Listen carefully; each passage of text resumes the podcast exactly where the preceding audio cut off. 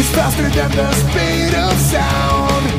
At an early age, you wanted to get out to pursue adventures all around.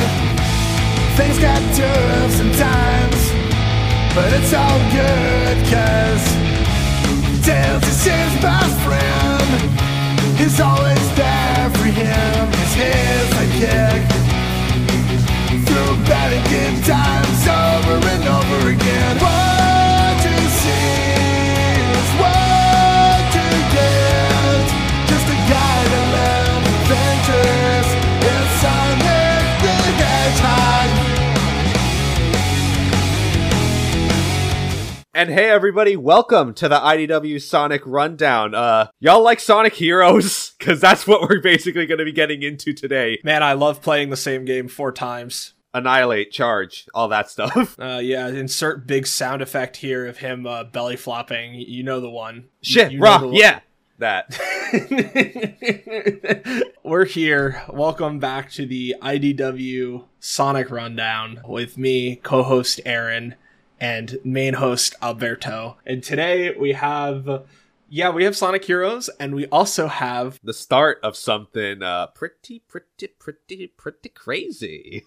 Yes, yes, we do, and and we, we we also have some some banger smaller stories. But you know, we're here, we're doing good, and I think we should just get right into it because last time we left off on a pretty wild cliffhanger. Uh, Metal Sonic had taken control of Angel Island using the Master Emerald as his throne, and uh, you know, Which is like number one, that's a great setup already. it is.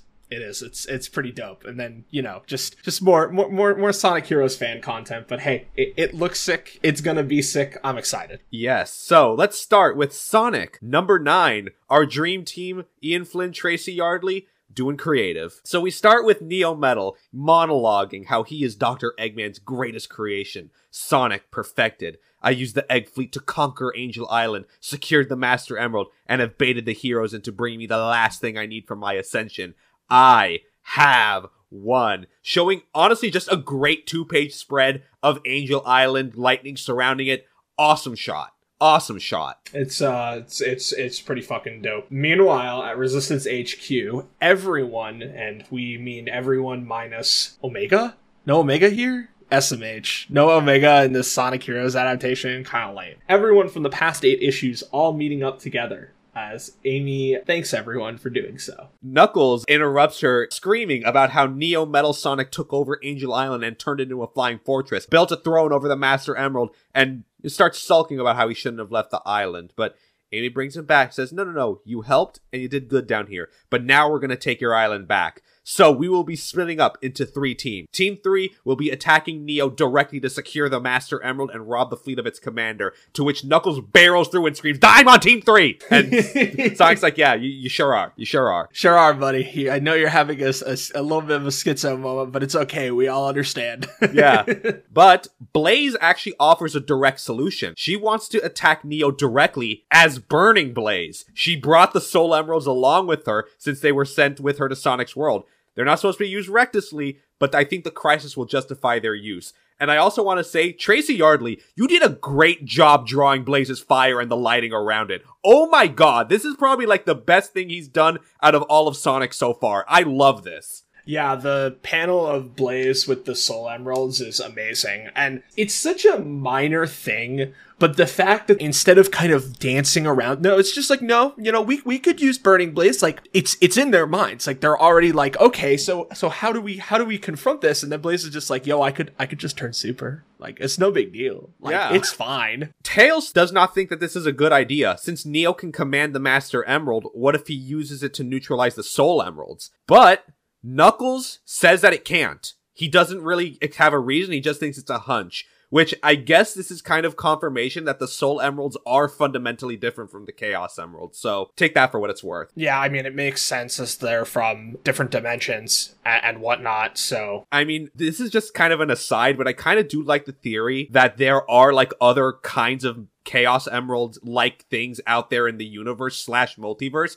that have command over different elements. Soul Emeralds command fire, Chaos Emeralds are the power of chaos. you know, what else is out there, right? Yeah, it's uh, it's an interesting idea. Uh, maybe something for Ian and Co to expand on in the future. Uh, you know, we don't know, but I'm just putting it on the plate. Putting it on the plate. So Blaze is a little dejected by that, but Amy gives a rallying cry, saying she wants Blaze to be Team One, far away from Metal Sonic. Sonic and Knuckles will be Team Three, so everyone else we're Team Two. Let's go to the battleship and liberate Angel Island. Again, I, I like that there's a proper explanation for hey, maybe maybe burning Blaze shouldn't just go fucking guns blazing. Like that's it's good that they that they're thinking logically about that. It's not stupid. Yeah. Now the team is en route to Angel Island.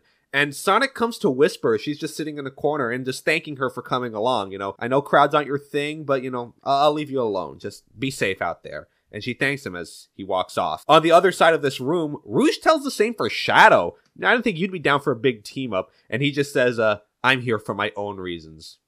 Yo, can we just insert the fucking Vegeta theme from the English dub of fucking Dragon Ball Z? Because th- that that's what this character is now. Yeah, Rouge even just Uh. says, like, yeah, of course you are. Uh huh. But we kind of get a little shot of Whisper glaring at Shadow from her corner of the room. More on that later. Interesting. So Blaze separately asks Amy if Whisper can be trusted. Amy thinks, yeah. I mean, she kind of reminds you of how a uh, a certain princess used to be, huh?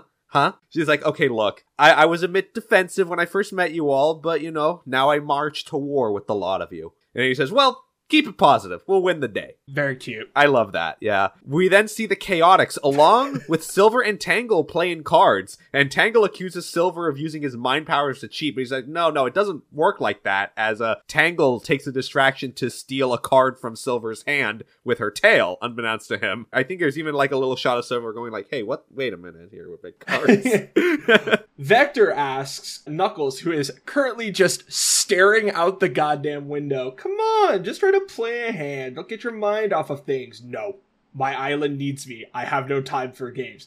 So you're just gonna stand there until we arrive. Yes. Suit yourself. I imagine Knuckles as like the, the Giga Chad meme with that one. You're gonna stand there? Yes. yes. I mean, it's it's it's in character for him. we go to the bridge. We see Sonic and Tails. Tails is piloting the ship. Sonic says he's too excited to be downstairs with everyone else. He'd rather be at his wingman's side. Just saying, yeah, thank you, partner. We'll get through this. We always do. But their windshield gets hit by a bomb charge from the Egg Fleet, and they and the boys were having a moment too. SMH, SMH, man. Not a fan. Sonic runs to tell everyone that they're under bombardment as Tails tells him and Knuckles to grab their extreme gear. I'll get you in as close as you can. So Sonic and Knuckles start to fly out, shouting behind Blaze to fly to her target from here. But Blaze, you know, she understands, but whispers to herself, you know, don't think about how high up I am, just focus on the moment. So she jumps out behind Sonic and Knuckles, surrounding herself with the Soul Emeralds, and then boom, transformed into Burning Blaze, flying to her side of the island, which Burning Blaze has the distinction of being the first super form seen in IDW Sonic. That's that's kind of wild. No supersonic. You just you just see burning blaze. Okay. Well, the ship is about to crash from all the bombardment. Amy calls for Tails to bail, but he's like, hold on, final trajectory, slaps it in. All right, let's go, go, go, go, go. And then the ship crash lands, exploding on one of the wings strapped to Angel Island, with everyone seen flying out just before touchdown. Then the teams fly into the jungle. Amy gives the orders. Chaotix, stick together, do your thing. Silver, go wreck havoc. Rouge, handle the guns. And Shadow, where is Shadow? He goes off on his own as he does not follow orders. Yeah, we'll get to this. Oh, We're not talking about it now. Tangle and Whisper, you guys cover Tails while he does something smart or whatever. Another full page spread of the team just going to town on the wing. As on Blaze's side, she has to finish this job quickly, can't leave her friends alone for long. And she kind of has a moment where she thinks, oh, my friends, huh? Haven't known them for that long, but, you know, I'll do anything to keep them safe. And then she just unleashes a Kamehameha fireball on the wing below her, just tears it off. Pretty sick. Uh, it's it's uh it's pretty sick. Uh, I'm a big fan of the fact that that Burning Blaze is getting this much fucking spotlight and is looking this sick doing it. Now we then follow Sonic and Knuckles leading to Neo's chamber. There's an Eggman statue built around the Master Emerald altar. He can't sense its power, it's been cut off, which leads him to punch the door, pry it open, and the boys are geared up to fight. Sonic calls him to surrender, and Knuckles demands he release the Master Emerald. With Neo responding, the Resistance paltry efforts do not concern me. One by one, they'll all become a black mark on the floor. Sonic and Knuckles rush him up the altar as Neo Metal flashes a golden light, knocking them back, revealing Neo Metal taking on a super form from the Master Emerald. Come, show me what you're made of. There's a lot here. Number one. So, Neo Metal getting a super form from the Master Emerald, raw. So raw. Yeah, yeah, it's so fucking cool. And also, Ian, you just had to put in the, the, the lyrics, didn't you? Just had to do that. He did. He did in fact have to to put in the, the, the lyrics. You know, that that's that's just how he is. He, he truly is just built differently, and I appreciate that. but yeah, that's issue nine. Yeah, mostly just a setup for the big battle to come, but uh, a very strong one. I do like that we get some some interpersonal stuff before the fighting uh, sort of begins. It's just cool to see characters just taking it in a very you know relaxed way uh, altogether. So now in issue 10, Ian Flynn writing, Yardley and Stanley both doing the art. Super Neo jaunts down towards Sonic and Knuckles. Sonic's not backing down, though Knuckles thinks an upgraded Metal Sonic going super is a bit cheating, which Neo says, very bad choice of last words. He then fires a golden ball of electricity from his hand. The boys barely dodge it. Sonic asks Knuckles, Go secure the emerald so Neo can't draw power from it. I'll distract him. Knuckles thinks Neo's gonna crush him first, which Sonic says, oh, only if he catches me. Leading Neo to basically like send a Vastian rush in, grabbing them both by the head and dragging them through the ground, hitting them both with the other's head, throws them off with more golden energy, all for just for good measure. Our boys are charred, but Sonic's like, nah man, this is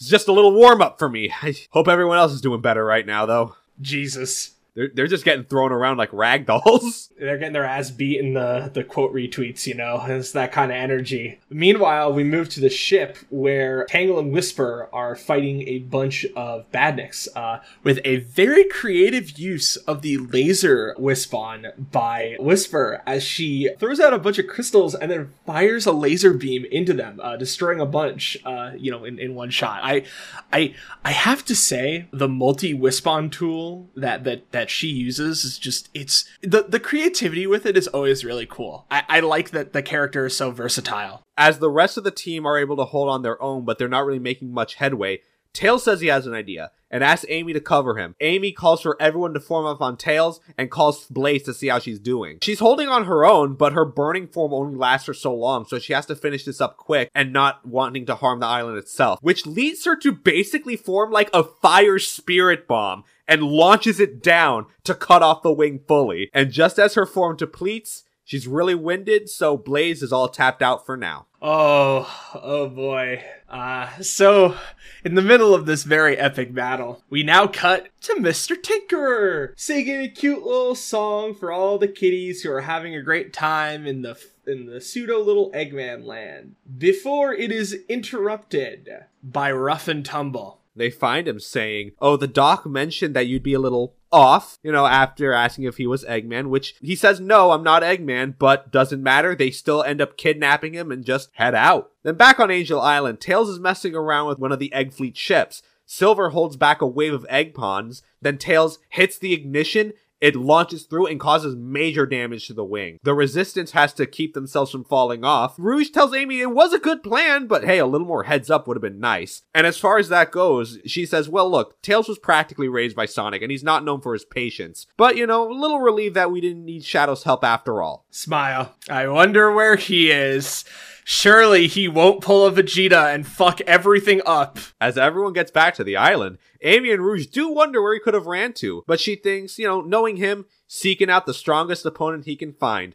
Amy puts two and two together. Okay, well, you know, at least Sonic and Knuckles will have backup. Although Rouge comments so long as they don't trip each other over trying to one up each other. Again, smile. While all this is going on, as a small side note, Tangle picked up Vector on the way down and using her tail, flipped flipped them over, and uh Vector is just completely zoinked out. My man is just on the floor, legs up, like, oh my god, I'm done for. now back to Neo Metal. Sonic is dodging his attacks as Knuckles tries to get to the Master Emerald, but he's instantly intercepted by Neo and swats him down. Just as Shadow warps in, drives a Chaos Sphere into Neo's chest, which does cancel out his super form. So okay, Shadow, you got a W here. I'll give you that much. But that surprises Neo as Shadow kicks him back into the throne. So Sonic is like trying to hold Shadow back, warning him about, you know, Neo can copy bio data. You don't want him to get your powers and have him be that much stronger. To which Shadow's response is, ugh, you afraid? So Knuckles punches both of them aside to get the emerald as just Neo laughs, reminding him about how Eggman upgraded him to this form and removed that pesky limitation for the final piece. All he needs, the bio data of Sonic, the ultimate life form, and the Master Emerald itself.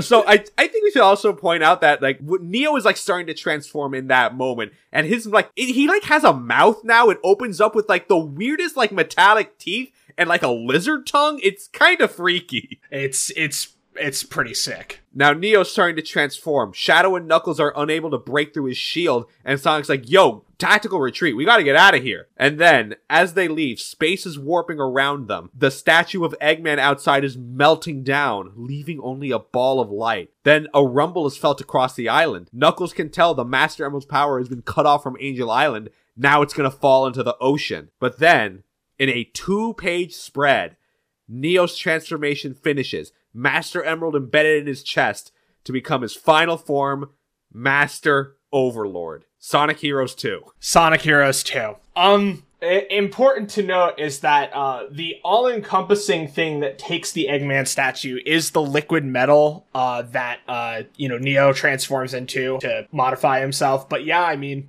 I mean, Master Overlord is just Metal Overlord with a Master Emerald embedded into him. But hey, it looks fucking sick, so I don't care. Oh yeah. So 10's done. Now, let's move on to issue 11. Once again, Ian Flynn wrote and Tracy Yardley and Evan Stanley both worked on the art. So, Blaze notices the island's falling, wondering if uh, cutting off the wings did this, but Tangle throws her tail to Blaze to bring her onto an egg fleet ship that they've commandeered. She apologizes to Amy for this happening, but Amy tells her if the island is falling, that means something happened to the Master Emerald. Then, uh, the boys are doing their best to get the hell away from Neo Metal flying towards them, but Knuckles calls Amy, asking, hey, uh, we might need Burning Blaze for heavy support. Can can we do it again? But Blaze says for right now she can't. The Soul Emerald's power has been depleted. Well, that's a no-go on Burning. No Chaos Emeralds for Sonic to go super either. But Shadow refuses to give up to the thing that Neo Metal has become. And then he screeches about realizing Eggman's dream of a global empire, grabs the three of them, flying toward the ship the rest of the Resistance is on, and says, You will watch as I destroy them, smash Angel Island to pieces, and you will be given the mercy of a sweet demise. Very heavy handed stuff. Oh yes, very heavy-handy for a children's comic. At least it's not eugenics. Eh. Ah, sorry. Okay, I, I, that's that's, That's- my one. that's That's, our my one. one. I get. That's our one. We no more. No more. The boys struggle to get out of Neo's grasp, but Sonic has an idea. Knuckles, get the Master Emerald from Neo's chest and cut off his power source, as Sonic and Shadow will break the wings off and drive him back into the island. As in the control room of the ship, Vector is a is a little worried about the flying giant dragon going towards them, but tells us right now we're flying toward it, and tells Vector we need to act fast not to lose Angel Island. Amy, get everyone on deck as Vector's going, oh man, I really hope we're getting hazard pay for this. Tails goes in with the full laser fire. Knuckles tells Amy the plan as Sonic and Shadow fly off to clip the wings. Shadow tells Sonic to hurry with it before things get somehow worse. Ah, and in that moment, things get worse. We cut to Mr. Tinker being strapped to a machine by Rough and Tumble. Uh, as he pleads for his life, asking not to do this. They ask a certain somebody, uh, you sure this is supposed to be Eggman? Because he is not impressing us right now. Have faith, Tumble. That's him. As we open to our first major villain of IDW Sonic, Dr. Starline. Yeah, this is a very, very interesting character because he's essentially an Eggman fanatic. Yeah. Starline is weird in a lot of ways, but in a good way. Not in a bad way. Comic original villains often have a distinction about them when it comes to this franchise. They can either be overblown, uninteresting. Now, Starline's pretty cool. We'll, we'll get to see a lot of why very shortly. Yeah, future arcs really kind of delve into Starline and his ideology, let's call it. Yes, the um the obsessiveness of of what what happens when a uh, fanboy uh, meets his idol. Yeah, and his idol turns out to be uh, not what he made him out to be original. So Dr. Starline says he's made a career out of studying Eggman and sets up a pair of VR goggles to restore Eggman. As Tinker begs him, please don't do this. I don't want to be Eggman. Starline says, well, I don't think Eggman would want to be you either. So straps him in, and Starline says, relax. Think of Eggman Land. As Starline begins the first round of hypnotherapy, and a lot of electricity too. Ah, yes. So there's the other side of this, which is Mr. Tinker violently resisting going back to being Eggman and being forced into that. You know, oh, well, his memories are gone. Okay, but like, you're forcibly trying to change somebody who was already changed. Hmm. Interesting. Yes, very interesting. So, Master Overlord has the airship in his grasp as Sonic just kind of bonks his face, thinks that everyone's combined strength won't be enough, so he's got to go for another approach. Just piss him off. So on his back, Sonic shouts to Neo, You know, you once called me your loathsome copy, but last I checked, hedgehogs don't look like 50 feet tall dragons, or made of metal, or use the Master Emerald as a pacemaker. And like, you know, I kind of was like first, man. Neo shouts uh. how he is Sonic perfected. I am more than you ever will be. An explosive charge gets set off on his face. Sonic sees the cavalry is coming in, the rest of the resistance.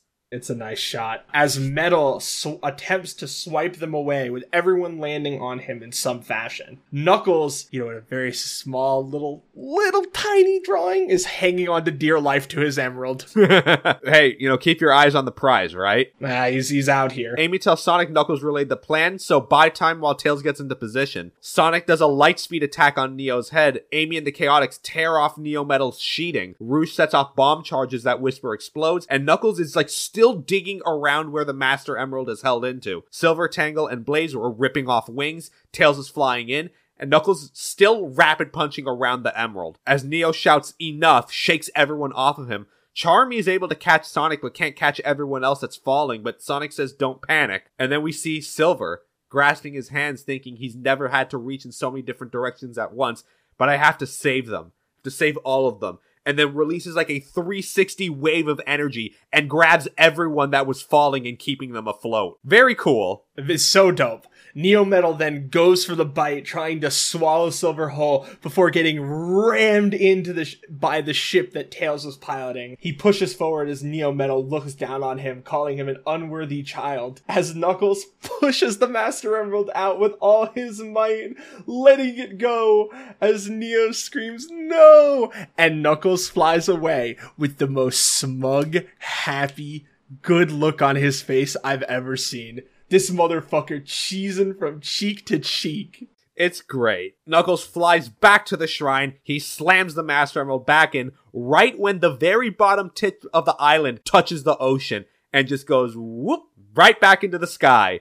And Knuckles once again laughing on top of it in relief. Feel like we've seen this kind of scene somewhere else, but uh nothing's coming to mind. Yeah, nothing's coming to mind, man. So Sonic demands Silver put him down to check on Tails, but Tails flies out of the damaged cockpit. He's perfectly fine. Though I don't want to do that again anytime soon. But in the distance, a damaged base metal Sonic, Sonic says not to worry. I think this fight is done. Vector and the boys breathe a sigh of relief. Tangle is very hyped up on adrenaline, saying, Yo, can I hang out with you like every day? As Silver and Blaze thank Whisper for working with her, and Rouge just sees Shadow walking away. Once again, not wanting to be part of the after party. Lame. Ah, um, uh, uh, uh, we'll get into it later. Then it ends with Sonic and Tails checking in on Knuckles. His island's safe, Metal's offline, and Dr. Eggman's a kindly handyman. All in all, good day, good day. But on the other hand, Starline has finished the first round of treatment. Do you feel more like yourself, Dr. Eggman? And that is the end of IDW Sonic issue number 11. Listen, it may feel like we're kind of rushing through right now. This is just how well paced this is. Like, you know, we, we said it with Archie sometimes, you know, with certain comics or certain arcs. Just read this shit. It's so good. Art is fun. You get to see these little moments of the characters just being fun, having a laugh. look, with the old stuff, right? We either had DBZ pacing or Chainsaw Man pacing. It felt like there was no in between, right? DB Chainsaw Man pacing. This guy said Chainsaw Man pacing. I mean, I'm not wrong. I mean, you you're. Are, I'm not saying you're wrong. You are 100% right, actually. yeah, but here it feels like it's a happy little middle. You know, we get good action shots, good banter, good quips. The design of Master Overlord, it's just Metal Overlord, but you know, it's cool to see it. And having to uh have the team works with so little, like not having the Chaos Emeralds this time around, you know, adds a little extra depth to it, right? Yeah, just in general, like the the the pacing of everything so far has been immaculate. But we are not done with this arc. We have one final issue for this arc before we take a little detour. But let's let's let's get into it with Sonic IDW issue number 12. Flynn writing and Stanley and Yardley both did the art once again. So we open in Tails' lab. Metal is bound, and Tails tells Sonic that his base abilities are reverted and finish the last of the necessary repairs. Are you sure you want to do this? I don't think he's going to be happy about it. Sonic thinks that the odds are on their side, though, so Tails, hit it. He flips the switch and Metal Sonic is back online. Metal tries to break free from his chains and tries to attack Sonic, but he's not at max power to even hurt him. Sonic's like, hey, hey, hey, take it easy. Tails fixed up most of your damage, but you're in no shape to fight. We're compassionate, not stupid. Great, great speech from Sonic here. It's over, man. Eggman is done. You don't owe him anything. You have a chance to live your own life now. Be your own person or robot, whatever in not asking us for to be best buds. Heck, you can live on the other side of the planet for all I care, but can we at least call a truce and give peace a chance? And he just outstretches his arm to him. It's such a it's such a minor thing, and what comes next makes it even better. But it's like again, it's that theme, redemption, right? Always offering a better alternative than violence. As Metal Sonic slaps his hand as hard as he can and flies off without a second thought. Ooh. Well, it's another theme that we're going to be revisiting a lot with Sonic's ideology, I suppose. Is sort of, you know, Sonic keeps giving these villains, let's say, a second chance, but what happens if they don't take it? Yes, yes, yes, yes, yes. Tails asking, shouldn't we go after him? And Sonic saying, nah, we gave him the choice to live how he wants. We've got to honor his decision. Tails saying, I guess at the very least he doesn't have Eggman to repair or weaponize him anymore. Curb theme place. Well, Eggman is up and about, but his Mr. Tinker personality is still up front. Starline can tell he's gravitating toward his old machines, though, as he repaired a Motobug to do topiary art. But, uh, Rough and Tumble are saying this was not part of the deal. Yeah, Starline broke them out of jail, and they bring him Eggman. Eggman makes us weapons and we can get revenge on Sonic. It's a good deal, right? Starline says, Gentlemen, gentlemen, and I use that term loosely. Eggman's personality will be restored, and you'll get your weapons and revenge. Perhaps he may need an emotional jumpstart to trigger his old self, though. Come in, Orbot and Cubot. Them suggestion, hey, why don't you try threatening us? Nothing cheered you up more than threatening to dismantle you. And, and he responds by kind of bear hugging Cubot, saying, What kind of monster would program you emotions only to prey on them? I'll take good care of you guys. And Cubot's like a little taken aback. It's just like, uh, uh and Cubot's like, do we do we want the old boss back? Actually, I huh. And as that happens, a screech is heard. Metal Sonic dragging his fingers on the side of the wall. As Tinkerer approaches him, saying, Oh, you poor thing, hold still, I'll have you repaired and no. And then it hits. Two core memories of Metal Sonic Eggman building him, his finest creation. And the second one, which is extremely thought provoking, when you consider Eggman's character, Eggman is repairing Metal Sonic, saying, How dare that Sonic damage you? He wouldn't recognize a work of art if it punched him in the face. You, you did punch him in the face, right? And Metal Sonic thumbs ups and says, Atta boy!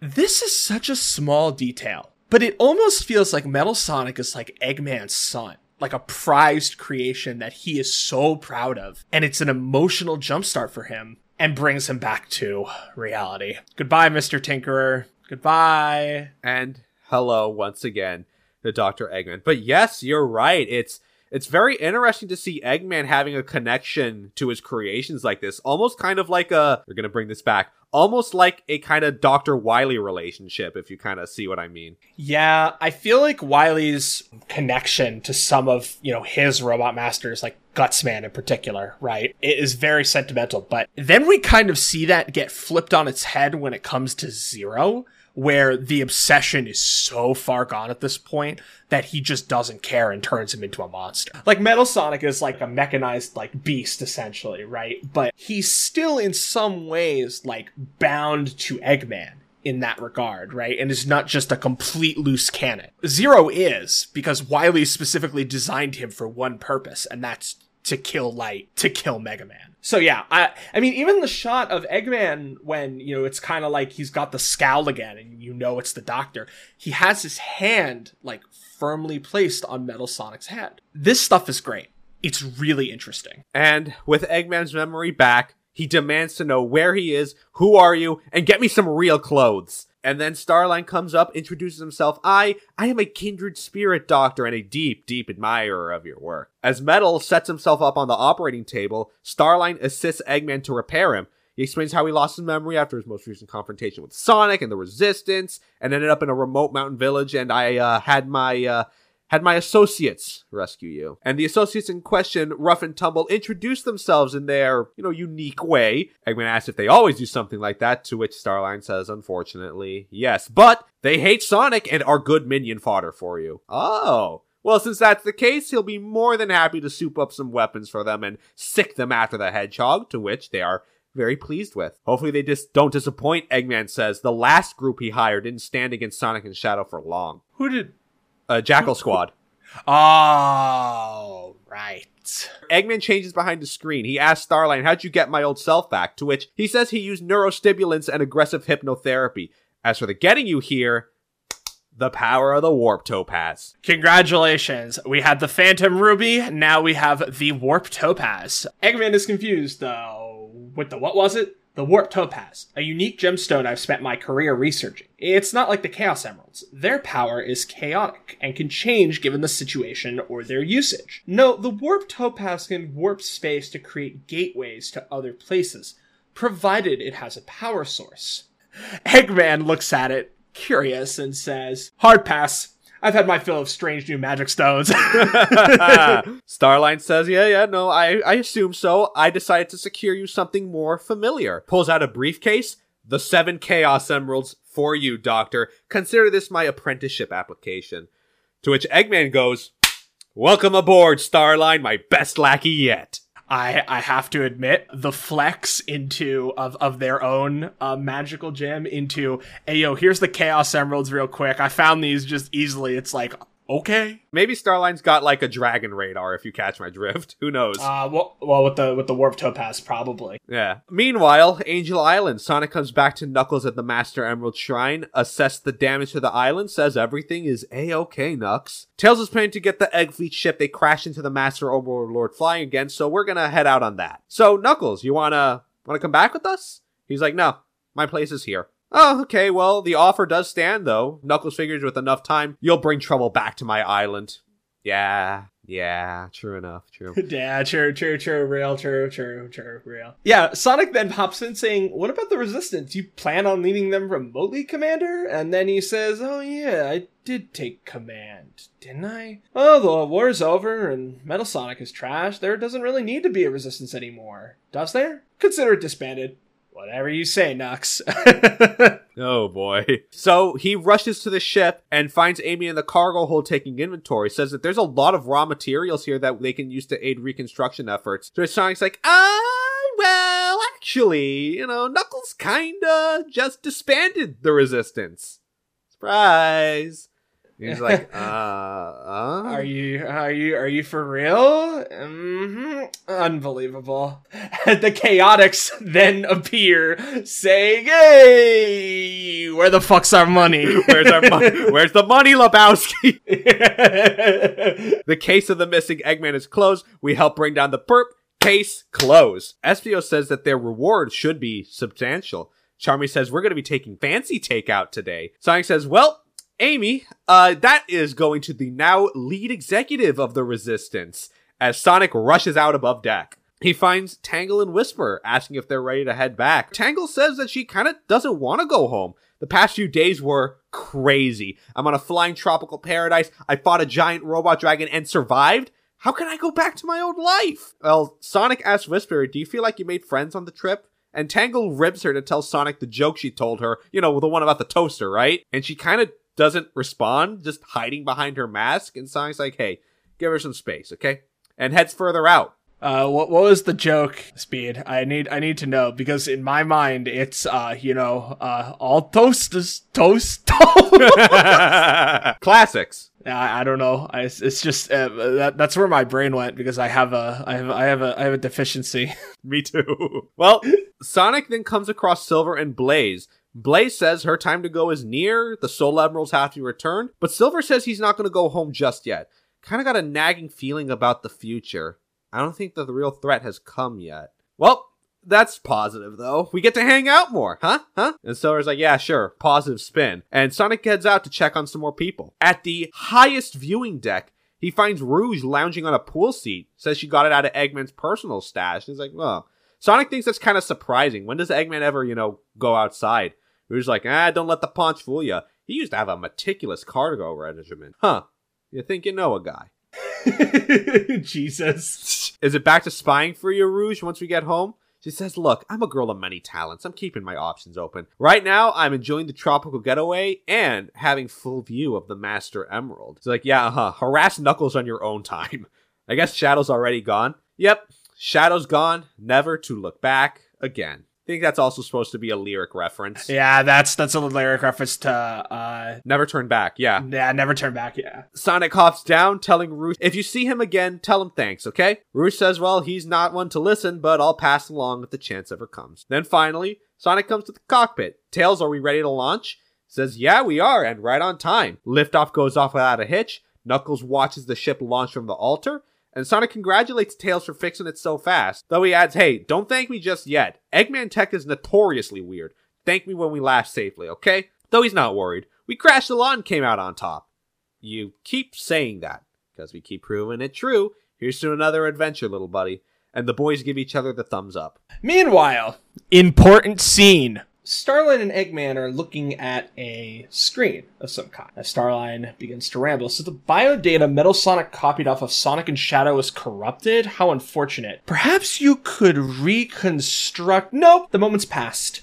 Neo did well considering the lack of my brilliant leadership, but it's over. But but it looks like he came so close. Why not? Da, da, da, da, da. It's time for a change of pace. Ah, yes. Does this mean you have a new plan in mind? Of course I do. I always do. But it will need time to test and prepare. Which is why I'm putting you in charge of keeping Sonic distracted until I'm ready. Uh, of course, sir. It will be my honor. I know exactly how to lure him into an ambush. Is this some kind of sick joke? How are we supposed to use weapons like these as they look at schematics for their upgrades. Uh, rough and tumble do. Eggman flips them upside down, hands them back, and you know they're astonished by the design. And when Eggman goes down into the lab, Orbot and Cubot follow him in. They pulled up the schematics he asked for, but says, Doc, you sure you want to unleash that on the world? Eggman says yes. He was made to suffer in indignity, and the world will suffer in return, with the holographic projection displaying an Eggman logo adorned synthetic virus. Ha ha ha. Ooh. Wonder what that is. Um, I hope you're ready, uh, because, uh, this shit is, uh, mega fucked up. But before we get into the nightmare. Well, before we get into that, I want to say I, I took a note of something interesting from the end of the book. So, one thing I didn't mention about Starline is that his design in general, well, for one thing, he's a platypus. So, he's a very interesting, he has a little interesting move set of his own, but he is also designed, his inspiration is actually Dr. Finitevus, believe it or not. Yes, I was going to bring that up. Starline's energy has a lot of Finitevus esque quirks to them. It kind of makes sense when you like look at the way the topaz is positioned on his hand. It reminds me of Finitevus. Yeah, in fact, uh, there was an interview at the end of the book with Evan Stanley, and she shared her original concepts for Starline before everything was approved, and you can tell there's Finitevus inspiration in there. Yes, absolutely. I mean, I think that Finitevus's final design is excellent. These are definitely more sinister, which I think is the intent, especially with the the hollowed out eyes and everything, you know. But I get why they were rejected. But yeah, I I think Finitevus's design is excellent. And I'm very happy to see that we got a little little carryover from the old days. Indeed, indeed, indeed, indeed. So, I mean, as far as I like to call it, th- this is this arc is is don't call it a comeback. As far, I I, I mean, it, it basically is. You know, it's the it's the big comeback arc for for Sonic after you know Archie's cancellation, and they went and they kind of did it in the most bombastic way possible within the confines of what they were able to work with. It's really interesting in terms of you know the first couple issues are mostly just small scale stuff, setting up character relationships, having them interact, having people feel you know like the writing is there it's definitely there and you can definitely tell it's there and it's interesting it really really is I'm very amazed with it. Like you're right. This was a very much like a flag planting of this is what you can expect from this new series. It may not necessarily be, you know, what you're expecting from the old days, but this stands out well enough on its own. And I'm very happy to see that that was put front and center. yeah it, it feels like there's a lot of energy here and a lot of love and uh that little stinger at the end um i hope you guys are are ready um some there are some negatives to this arc that i think are important to discuss i mean i think shadow is kind of the big thing in the room you know we've we've talked about the vegetification stuff before but like Yeah, it's starting to go beyond that though, because I mean, Shadow in IDW, especially in the next arc, is not. It's not pretty, folks. I think we need to say that up front. When I was reading and taking notes, I got like actually mad at how Shadow was portrayed. I'm gonna talk about that more when we get into it. yeah like, when I- when when when yeah we're gonna it's gonna be it's gonna be its own segment um when when when when the moment happens right when that happens we're gonna have to have a whole discussion about like how we got here and more importantly i just when when we talk about this stuff it needs to be said the mandates still exist at this point in time shadow is a character that is not able to be written in a very in the way that people like us prefer him to be written because of these mandates. It is nothing to do against Ian, Evan Stanley, anyone on the writing team or creative team. It's not them. It's Sega. And it's important to recognize that it's Sega so you don't direct your anger towards them because it's not them. yeah, but again, we'll talk more about that when we reach that moment. Yes, yeah, it's it's it's it's a whole nother discussion. Um, but yeah, I mean, for the most part, this is just a really, really, really, really great comeback arc. It is gonna lead the way to the future. I guess the question becomes: Are are we are we doing the story B? There's a story B. It's a Team Sonic Racing tie-in. That's its own thing.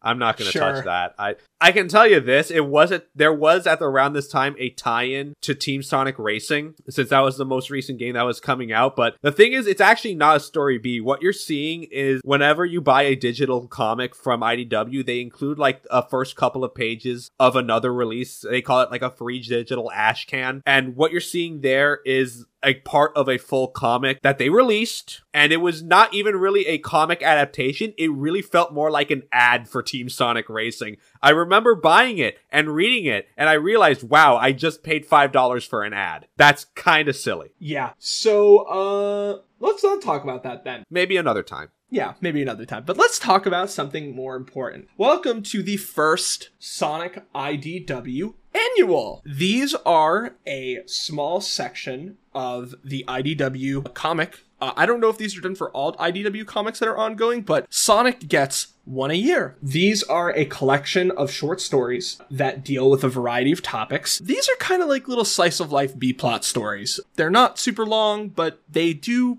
add some stuff. And there's one in particular in here which puts a really big smile on my face. I'm a big fan of these annuals. It's a nice little thing to add a little bit more flavor to the world. And they are, you know, oversized. So they're a little bit more expensive than your regular comics, but they contain like about five to six stories each. So you're definitely getting your money's worth.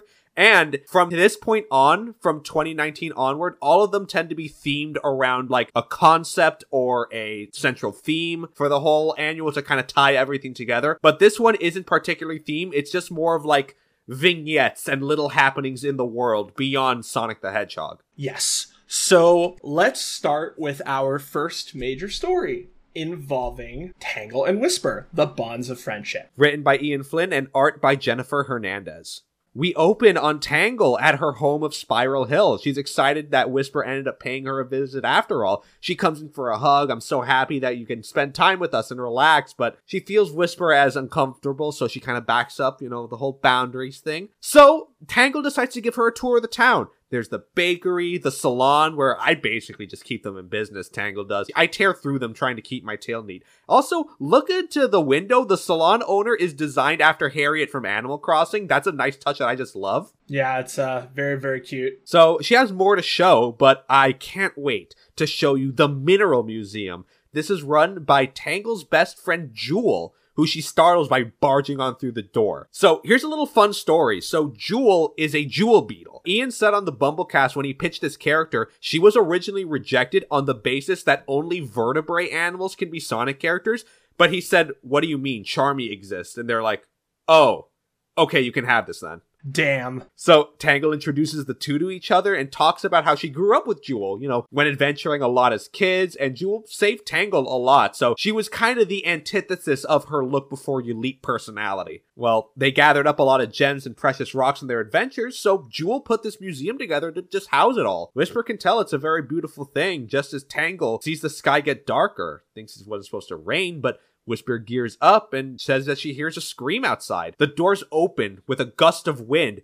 As it turns out, it's the Babylon rogues coming to ransack the museum. Special shout out to these guys just showing up, huh? Yeah, just uh just randomly appearing for no fucking reason. Uh hello Jet, Storm and Wave. Well, they're throwing together whatever gems they can find into bags as Storm is breaking glass to get the bigger pieces. But in the corner of his eye, Storm sees Jewel that was like crumpled up in her shell and she's a jewel beetle, so her shell is reflective. So thinks that she's a gemstone, shivering in fear and is pleading to be let go. And Wave is incredibly pissed that Storm kidnaps somebody, Tangle says landing on the ship, but it's not just somebody, it's her friend and demands to let her go. And Jet is like, well, how about a race for her? But Wave says, hey, we are jewel thieves, not kidnappers. But Jet said, look, Storm made us look like idiots. We gotta save face. So he's a little frustrated, just like, no, whatever, just toss them out. So Storm takes that bit too literally and throws Jewel out with max force. Again to Jet's panic says, no, not like that. On the way out, Jewel's shell hits the door frame, so her wing was damaged, so now she has no way to save herself, prompting Whisper to jump down to save her, while also saying, not again. We'll get back to that. Jet and Wave yell at Storm that now we're incompetent and violent, so now we have to save her, but Tangle turns down their help. Don't worry, we got this. Just leave my town or I'll poach you myself. As she jumps out the blimp with Jet shouting that they're all crazy now. But above their heads, they see Tangle's tail reeling back, stealing the museum's jack back from them. And Jet's a little pissed that they're looting their loot, but Wave's just like, dude, just let it go. Today's been a hassle, man. We got accused of kidnapping. We almost killed somebody. It's like, no. So Whisper's able to grab Jewel, Tangle grabs onto Whisper, and assumes she's got a plan so the three of us don't go splat, which leads Whisper to activate her Wispon's hover mode, and they drift slowly to the ground. Now, back in the museum, the girls are cleaning up, putting back the gemstones, and Jewel thanks them not just for saving her life, but, you know, her livelihood. And Tangle says, Yeah, of course, that's what friends are for, right? And Tangle thanks Whisper for helping her out too, but again, that's what friends are for. A fun little short story. We got to see now Tangle's team trio has been assembled now, if you want to think of it like that. Yeah, well, this is this is their cute little team. Uh does it have a name? I don't know. I've seen it called like Team Restoration before. So let's stick with that. And also, this story is kind of like a prequel to Tangle and Whisper's miniseries, which we'll talk about that in the next episode. Don't you worry. And we will be talking about that cute little miniseries. Indeed, indeed, indeed. So that's the end of the first story. Our second story, we've got some new faces working on this. We have a new writer and a new artist by the names of Caleb Goellner and Jack Lawrence. Goellner has a pretty varied career. He did copywriting work for Crunchyroll and Verve, to which I say Lamau Verve. Uh, Lamau. uh, he also wrote some of Boom Studios' Power Rangers and Amazing World of Gumball, and co-created a miniseries for Image Comics called Ghost Cage. For IDW specifically, he wrote spin-off books for TMNT. Got a lot to his name, he really does. And as for Jack Lawrence, He's a UK based artist with his first breakout hit was his self-published comic called Darkham Vale, which ran for 10 issues. It actually received critical acclaim, especially for him being a new face in the industry, and would later go on to illustrate various comics for BBC's Doctor Who Adventures. Of course, you're creative in the UK, you gotta work for Doctor Who, that's just the law of the land. And IDW specifically, he did art for various issues of Transformers and Skylanders. Wow, that's a lot of creative work. Holy shit. Yeah, these guys have a lot to their name. And of course, the annual does open the opportunity for newer faces to come in. IDW really goes out of their way to let new people into the into the series, honestly, and I appreciate them that for. Honestly, it's probably for the best that it's like this. The the more new hands that get on this, the more that they get involved in the creative process. The better it turns out for all us in the end. So, this story opens. It's called Jet Set Tornado. Awesome name, love that. Very good. Uh, we open. Sonic is flying the tornado to test out the new thrusters Tails built, with Tails himself is on the wings. And Sonic spins the tornado in the air, shouting he peeled off a barrel roll. Tails, though, says it's more of an aileron roll, but whatever. Just gonna let that speak for itself. You know, uh, ha, ha ha fun, Funny. funny, funny, Funny. Sonic says he hasn't fly the tornado by himself in a while, but Tails says Sonic is the perfect person to do a speed test. Let's just do a few straightaways with the booster and call it a day. Don't put the plane under too much stress. But something green flies just under the tornado, and Tails is kind of surprised it didn't come up on the radar. So they see it. It's a new model of the stealth Valkyrie Badnik, and it's carrying stolen resistance supplies. Well, perfect time for this, and Sonic hits the button, activates the thruster, and Tails is holding onto the wings for dear life. Losing the binoculars he just calibrated too. Though Tails warns Sonic, don't dive. This thruster's only designed to work with straightaways. But Sonic's like, what? I can't hear you over the wings creaking. Uh, Christ. one wrong maneuver and they risk an unscheduled landing. Tails says as Sonic sees a bolt dislodged from the propeller hold. It's like, okay, dude, you gotta cut off the thruster. And Sonic's like, uh, I kinda, um, hit the button a little too enthusiastically. As Tails says, okay, I'll just add that to the list then. But Tails thinks, okay, we just gotta think faster than we fry. Uh, Sonic, fly towards that volcano island the Badnik flew into. The volcanic vents will cause wind currents the Badniks can't consider. There are vents and geysers, so we can use the updraft to get the drop on it. So Sonic, ever so gently, pulls the tornado up to the Valkyrie, pulls hard up on the plan to create an updraft of lava to hit the Badnik and let loose its payload. So Tails tells him, you know, disengage the booster, just let it go. Sonic says he doesn't want Tails to waste his hard work just because I couldn't resist any stunt pilot shenanigans. So he jumps out of the cockpit, Tails quickly switches with him in the pilot seat, and Sonic jumps down, pushes the Valkyrie into the lava, causing a massive explosion. Sonic's thrown back up on the updraft, Tails grabs him onto the wings. Epic! Test successful. Though, we gotta kill time for the fuel to deplete. And Tails says, Hey Sonic, you uh you want back at the controls? You seems to have learned a little piloting lesson from all this. Sonic admits, yeah, but I think I have a lot to learn when it comes to flying. After all, when it comes to landings, you gotta go slow. Bruh. That's alright, sure, I'll give you that one. Beautiful. So that's the end of that of story number two. Our third story comes to us written by Evan Stanley and a new writer named Gigi Dutreix, and Evan Stanley herself did the art. So with Gigi, she's another Sonic fan turned creative in the franchise. She created a pretty well-known fan comic called The Murder of Me and regularly works with Evan as a writing and artistic collaborator with IDW. I'm pretty sure Gigi Dutreix, uh, known online as Gigi DG, right, is also went by another name at one point. Uh, Hi, I'm Daisy. Gigi DG also worked on Cucumber Quest, which was an original series that she had made, and she is very well known for a lot of really beautiful and really moving fan art. And now her work at IDW is just as stellar. She's awesome. I'm very happy that, that also fans are getting to work on Sonic in a creative capacity. That always just makes me happy. Yes, and to that end, she works on what is the best story in this annual by a fucking mile. It's called Victory Garden. So we open as Blaze is looking out for Silver as Amy says she would be able to find him here. Silver calls out to Blaze, afraid and nervous, But Blaze looks around for him and eventually finds him gardening. Silver's just like, hold on, wait, I got this. But in a panic, kind of drops everything, some falling on his head, and you know, the poor guy's a little hose now. Blaze is like, are, are you trying to grow vegetables? Silver says, well, I'm, I'm trying to, you know.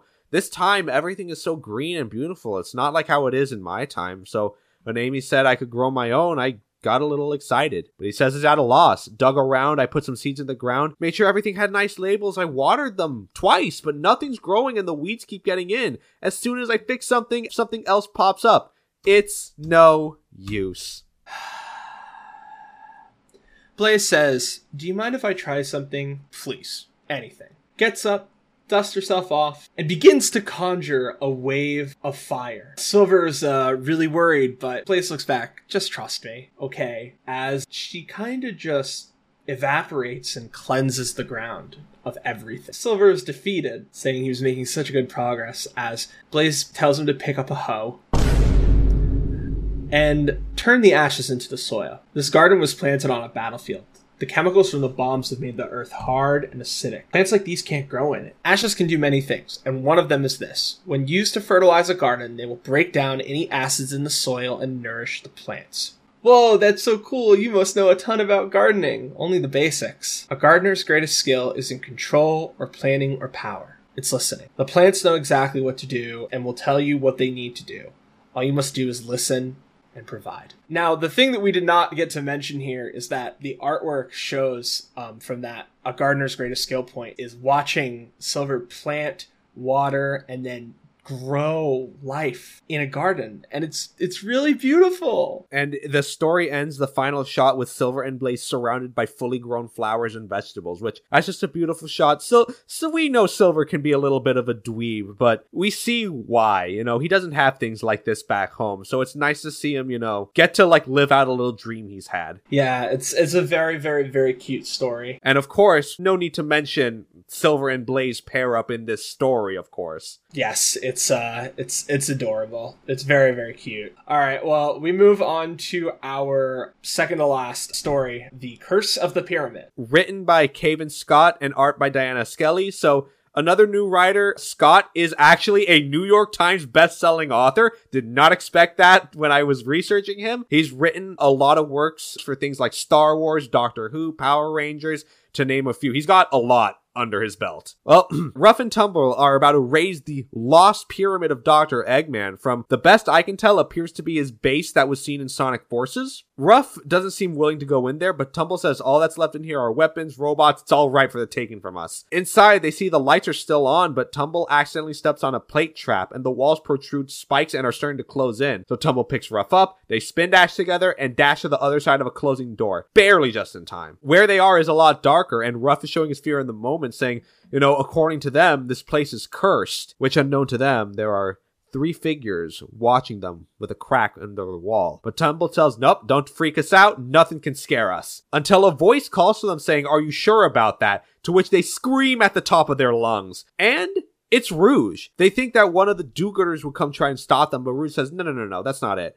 I heard about Eggman's alleged treasure too. I want it for myself. So Tumble's like, oh, so you're nothing more than a dirty thief. To which Rouge says, well, that's what you guys are. And uh, he adds to their stinking thief as he does a stink bomb attack and the boys run off. Rouge tries to remain conscious while using her wings to blow away the smell and will not let those punks get her paws on the treasure. When she follows them, she sees Rough and Tumble get caught by an egg golem from SA2. Rough thinks that this is part of this supposed curse, but Rouge says we just need to calm down and listen for the remote, which he hears coming from a vent. Goes inside and sees something in the darkness. Rough and Tumble won't rely on her, and the two decide to go in for the kill, do a cross-homing attack, and break through the golem's head, now ready to claim the pyramid's treasure for themselves. But then, Rouge comes in from behind, moaning and wrapped head to toe in mummy bandages, speaking like a zombie, saying, Do not let the bandages touch you, lest you be cursed. Uh, Rough freaks the fuck out over Rouge getting closer to them, says, Okay, we're calling this quits, this place is cursed, and they just run out top of their lungs screaming. And then as they run out, Rouge just kind of starts laughing at them. They fell for it hook, line, and sinker. To which then, behind, we see a family of bats come to Rouge. A little kid asking if they're gone. She says, Yep, they sure are, and they won't be coming back. These old shredded curtains work like a charm. And then the grandmother thanks her for helping. You know, we've been real happy here since Eggman abandoned the space. And Roost thinks uh, old Scruff and Bumble over there will tell people the place is cursed, so hopefully you guys won't be bothered anymore. And Grandma asks, well, not even would be treasure hunters? Uh, well, you know, uh, she's like, no, no, no, no, I'm just playing with you. She takes her to the stash. You can help yourself, Roost. Just don't tell anyone where you found it. And she thanks them. Very happy to keep the secret under wraps for you. Aw, adorable. Yeah, it's a cute little story. Uh, you know, it, it, it's, it's, it's nice. Yeah. So speaking of nice things, we have our next story, the Sonic Fan Club by James Kochalka. And of course, art by our guy, Jonathan H. Gray and Reggie Graham. So yes, this is Gray's first piece of artwork for the comic in the comic itself. He had done a couple of covers for the previous issues, but this is his first mainline story. His art is a sight for sore eyes, I'm not gonna lie. It's beautiful. And of course, James Kochalka, he's a writer based in Vermont. He himself has a large list of writing and art credits. He even does music work. And I, from what I can tell, the guy just loves the creative arts of all kinds, and I gotta give a shout out to him for that. Well, what this is is a little story. Uh, we have a group of kids meeting in the woods to meet for like a Sonic fan club. The club president bangs the gavel to call the group to meeting. Another kid wanted to call the meeting herself, but the president himself says, I should do it because I'm the leader. And the girl says she should be club president because she can run as fast as Sonic can. The two are bickering, but another girl says, Hey, wait a minute. It's not a bad idea. How about we have a foot contest to see who's the most like Sonic, and that person should be club president? And he actually agrees to the challenge. Everyone will have a race, and he runs with a head start. The girl who challenged him says that he had a head start, so he cheated, but he's not giving it up. So the girl then decides, like Sonic, to go into a ball form and tucks and rolls, knocking him right off his feet. The other kids follow through and all crash into each other at the bottom of the hill. They had fun, but the club president won't give up the challenge, and he'll show off his Sonic like bravery by fighting that Egg Pawn nearby. But it approaches him and he kind of freaks out, and the other kids decide to help him fight it off and gang up on the badnik. And then Tangle shows up and just asks, "Hey kiddos, uh, well, what are you, what are you, what are you doing? What's up here?" And the club president said, "This is the meeting of the Sonic fan club." And Tangle's like, "Come on, you guys should have a Tangle fan club. Watch what I can do."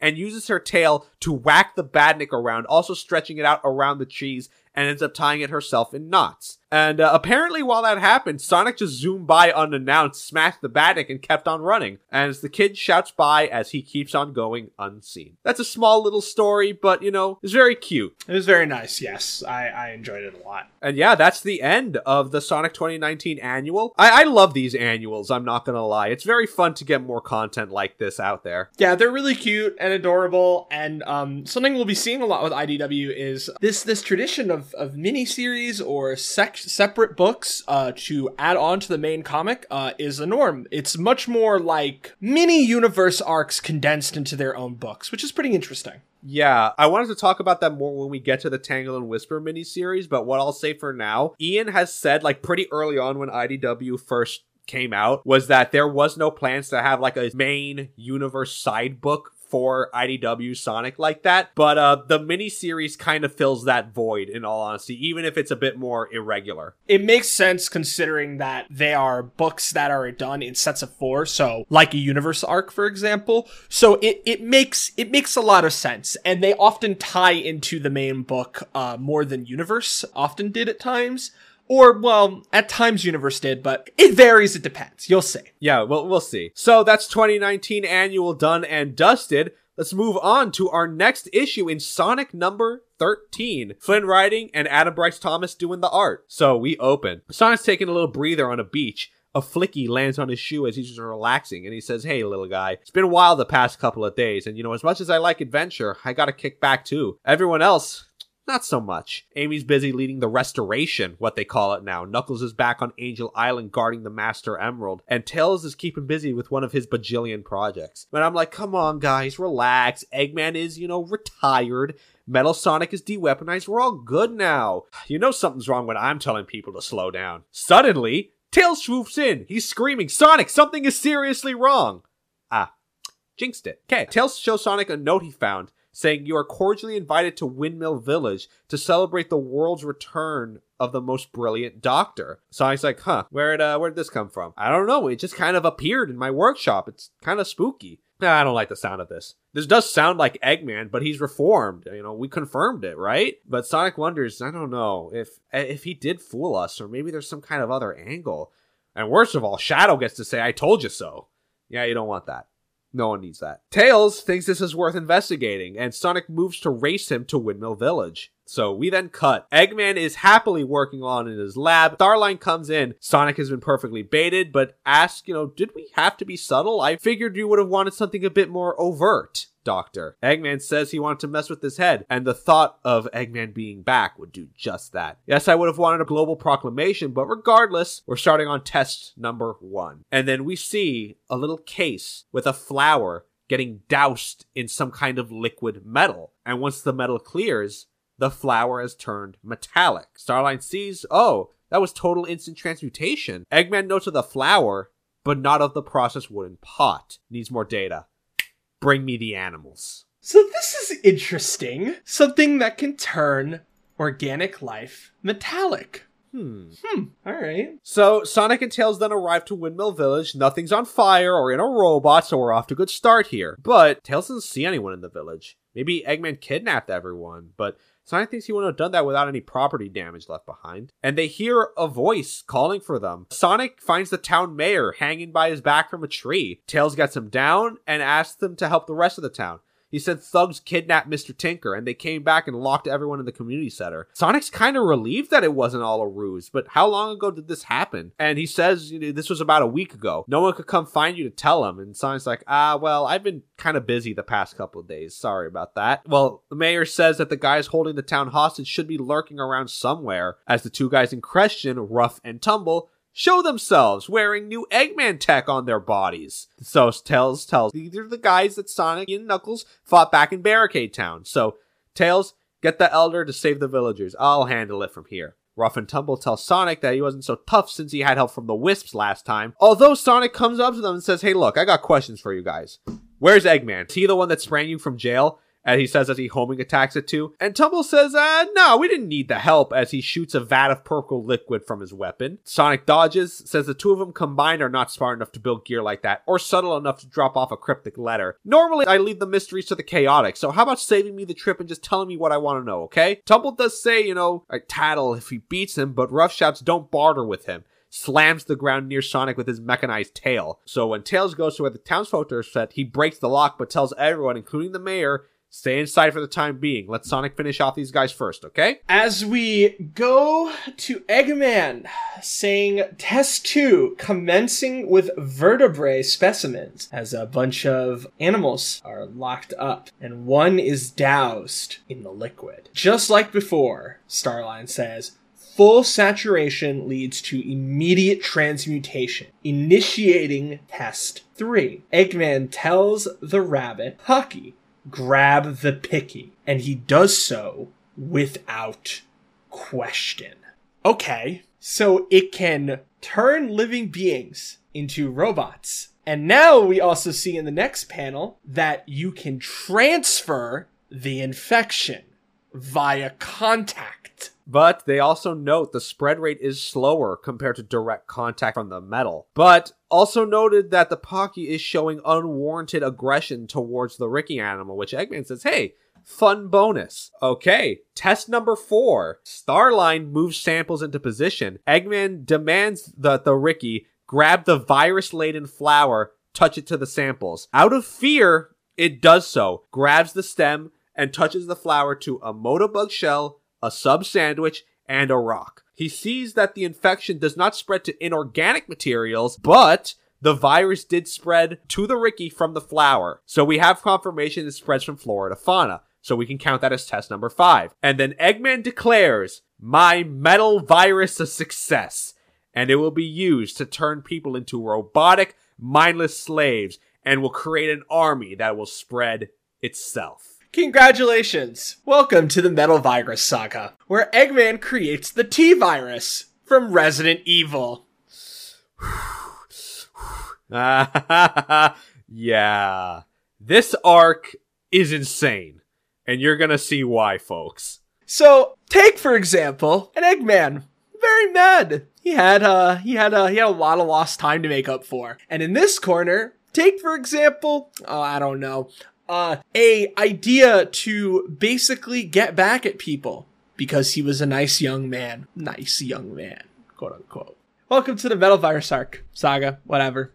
Uh, this is not going to be pretty. No, it will not. Eggman also notes that anything inorganic or processed seem to be unaffected, so my infrastructure will not be damaged by it. Starline says he's honored to work with Eggman in this capacity. I didn't think I'd get this chance when looking for you.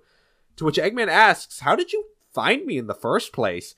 Starline explains that while Neo Metal had the Badniks looking for him around the world, those are finite resources. With a modest charge to the warp topaz, I could scour the world in hours versus the days the Badniks took. I didn't even sleep. Made himself ill to that point, but it was worth it to find Eggman. And he uses the warp topaz to open a viewing portal to see the fighting between Sonic and Rough and Tumble, to which we move inside to see Sonic getting gut punched by Tumble and punched down. Tails comes in to kick him behind the head. Sonic says, I'm fine. You know, I had chili dogs that hit my guts harder than that. Which Rough slams his metallic tail between the two of them. The boys are a little pissed with Tails butting in and on the fly. Sonic and Tails decide to steal their bit, saying, When the day needs saving, one team never fails. You're about to get busted by Sonic and Tails.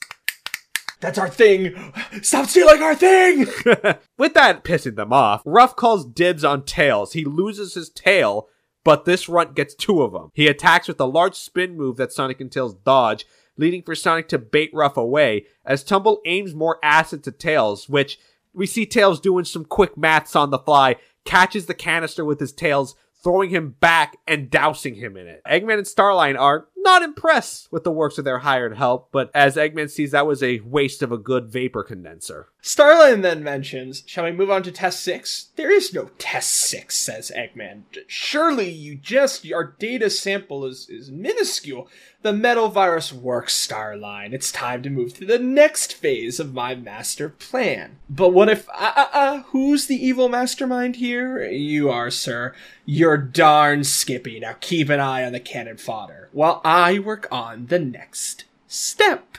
Hmm. There's a little bit of tension growing here. Keep an eye on that as we move forward. Back on the town, Sonic runs up a windmill, which Rough punches down, but when the wind wheel breaks off, it cuts off his metal tail, leaving him kind of upset by it. And Sonic is actually kind of taken aback. So Sonic's like, alright, buddy, come on, get up, move it along. And he goes on without a fight, carrying his broken tail with him, says he's heartless.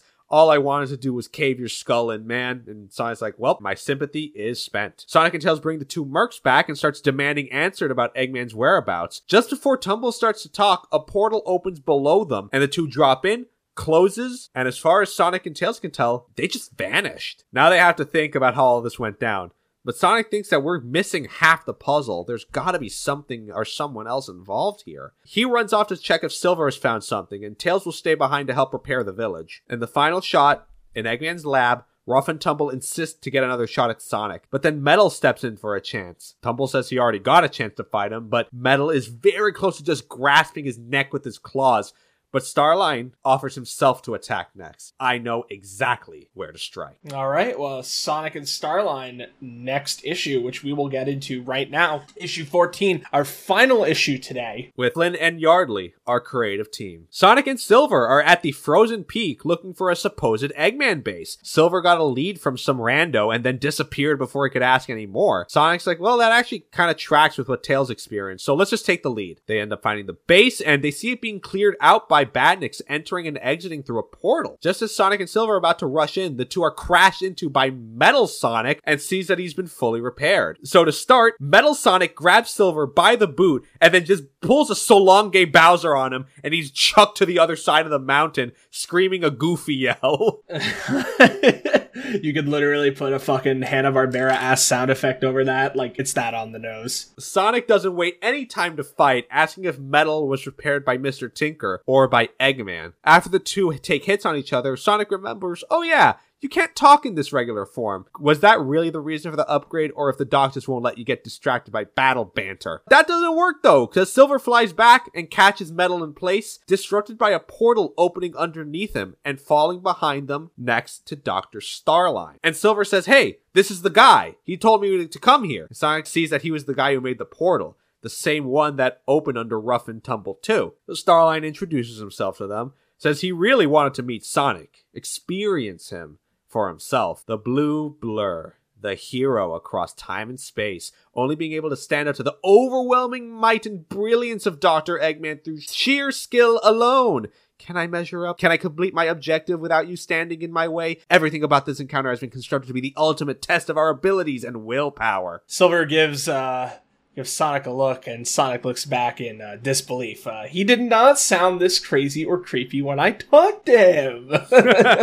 it's like, all right, Sonic says, but uh, I think he'll give him straight answers. What did you do to Mr. Tinker? Starline says, that shadow of the doctor no longer exists. I've seen it to that. Dr. Eggman has been completely restored. So Eggman is in the lab, looking at the Ricky, saying that the metal virus progression is steady but slow. A self-recruiting army is a nice idea, but it won't spread far at this rate. Total saturation works fine, but there's no way I could soak the whole planet in the virus. I wonder if repeated exposure would accelerate things. As Eggman drops Pocky in, on the slowly corrupting, and in doing so, the metal virus rapidly accelerates, transforming the Ricky in no time at all. The greater the exposure, the more rapid the effect. A mob of my infected minions will be able to convert new victims in no time. All I need to do is administer the metal virus in a few locations, and the rest will take care of itself. Eggman has a little bit of glee in him. Goes back to his desk, but Rough and Tumble burst in, demanding Eggman give them more weapons to fight Sonic to his annoyance. But he turns around and sees the two metal virus infected animals behind them. And Eggman turns around with a gleam in his eye says, Boys, you're in luck. My newest weapon just came out of beta. Ah. Back in the frozen peak, Sonic is running up the mountain to get the Starline and Metal, as Starline taunts him not be able to gain traction in the snow. If only you had a turbine engine leading Metal to fly up and dive right into Sonic, kicking him into Silver, trying to grab him. Sonic tells Silver that he's too fast for him to focus on leading Silver to not grab him, but grab around him putting him in a bubble with his ESP and chucks him to the other side of the mountain. Sonic and Silver then dive to fight Starline directly. He opens a portal which makes them fall into a nearby patch of snow. Sonic gets up to homing attack Starline, but then opens a portal to drop him off a ledge, and Silver has to fall to catch him. Starline closes the portal behind just as Metal returns. So Silver catches Sonic from the ledge and they get back up to solid ground. Sonic can tell that they were warped to the other side of the mountain. So he revs back up, tells Silver to latch on, but ask if it wouldn't be faster to fly over.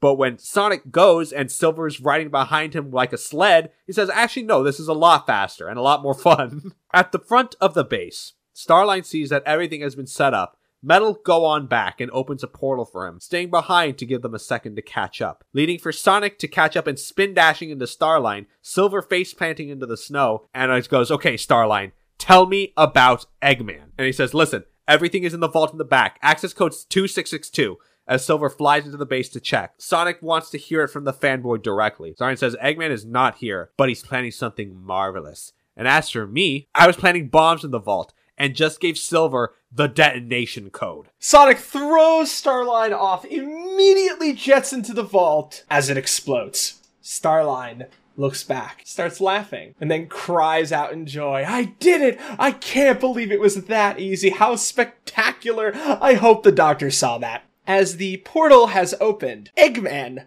grabs Starline like Daffy Duck and rips him back in to the lab where he smashes him against the glass, screaming, How dare you? But, but, but, he's he's he's gone now. He can't get in the way of, of your your your plans. The hedgehog is mine to destroy. It's not the job of some upstart like you. I could carpet bomb him any day. That's not enough. That's not the point. I have to beat him. I have to prove I'm superior. There's a right and a wrong way to vanquish your lifelong nemesis, and you did it very, very wrong. Well, well, well. So here's a little insight to Eggman's ideology as well. Also, kind of a carryover from from Archie. from Archie the game, right? It's all about the game.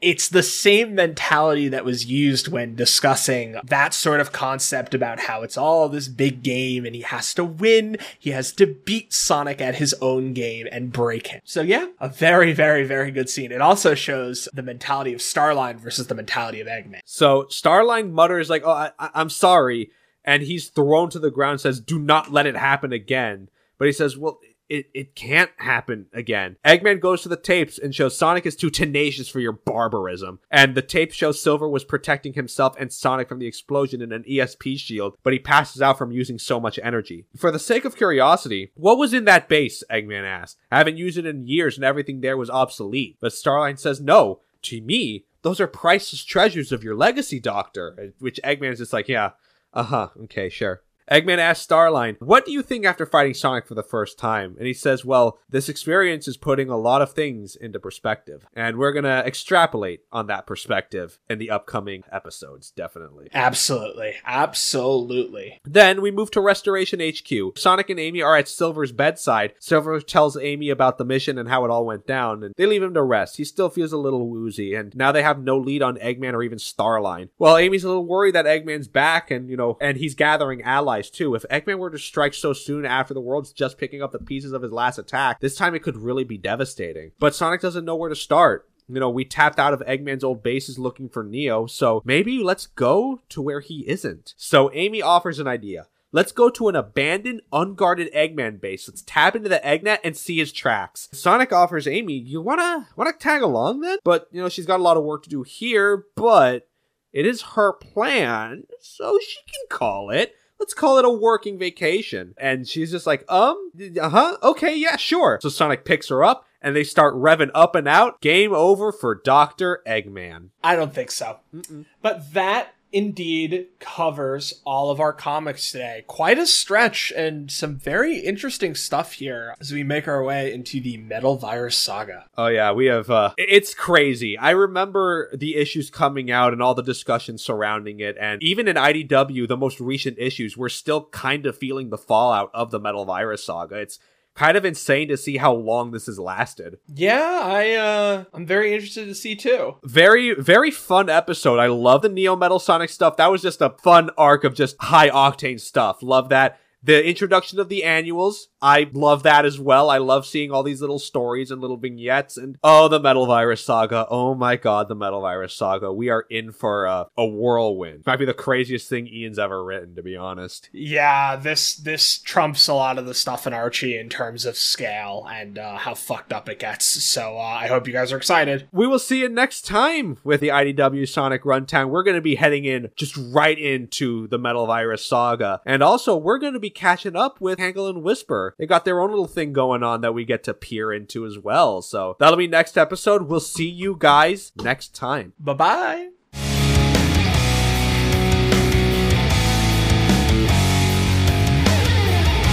He's got his son's name says I'll tell you who that is That is Dr. Eggman With his evil divider and evil modern world. But the hedgehog won't let that go. Whenever Sonic's anger explodes His enemies will meet the fury of his aggression. And that will change anyone's perceptions about him. Oh!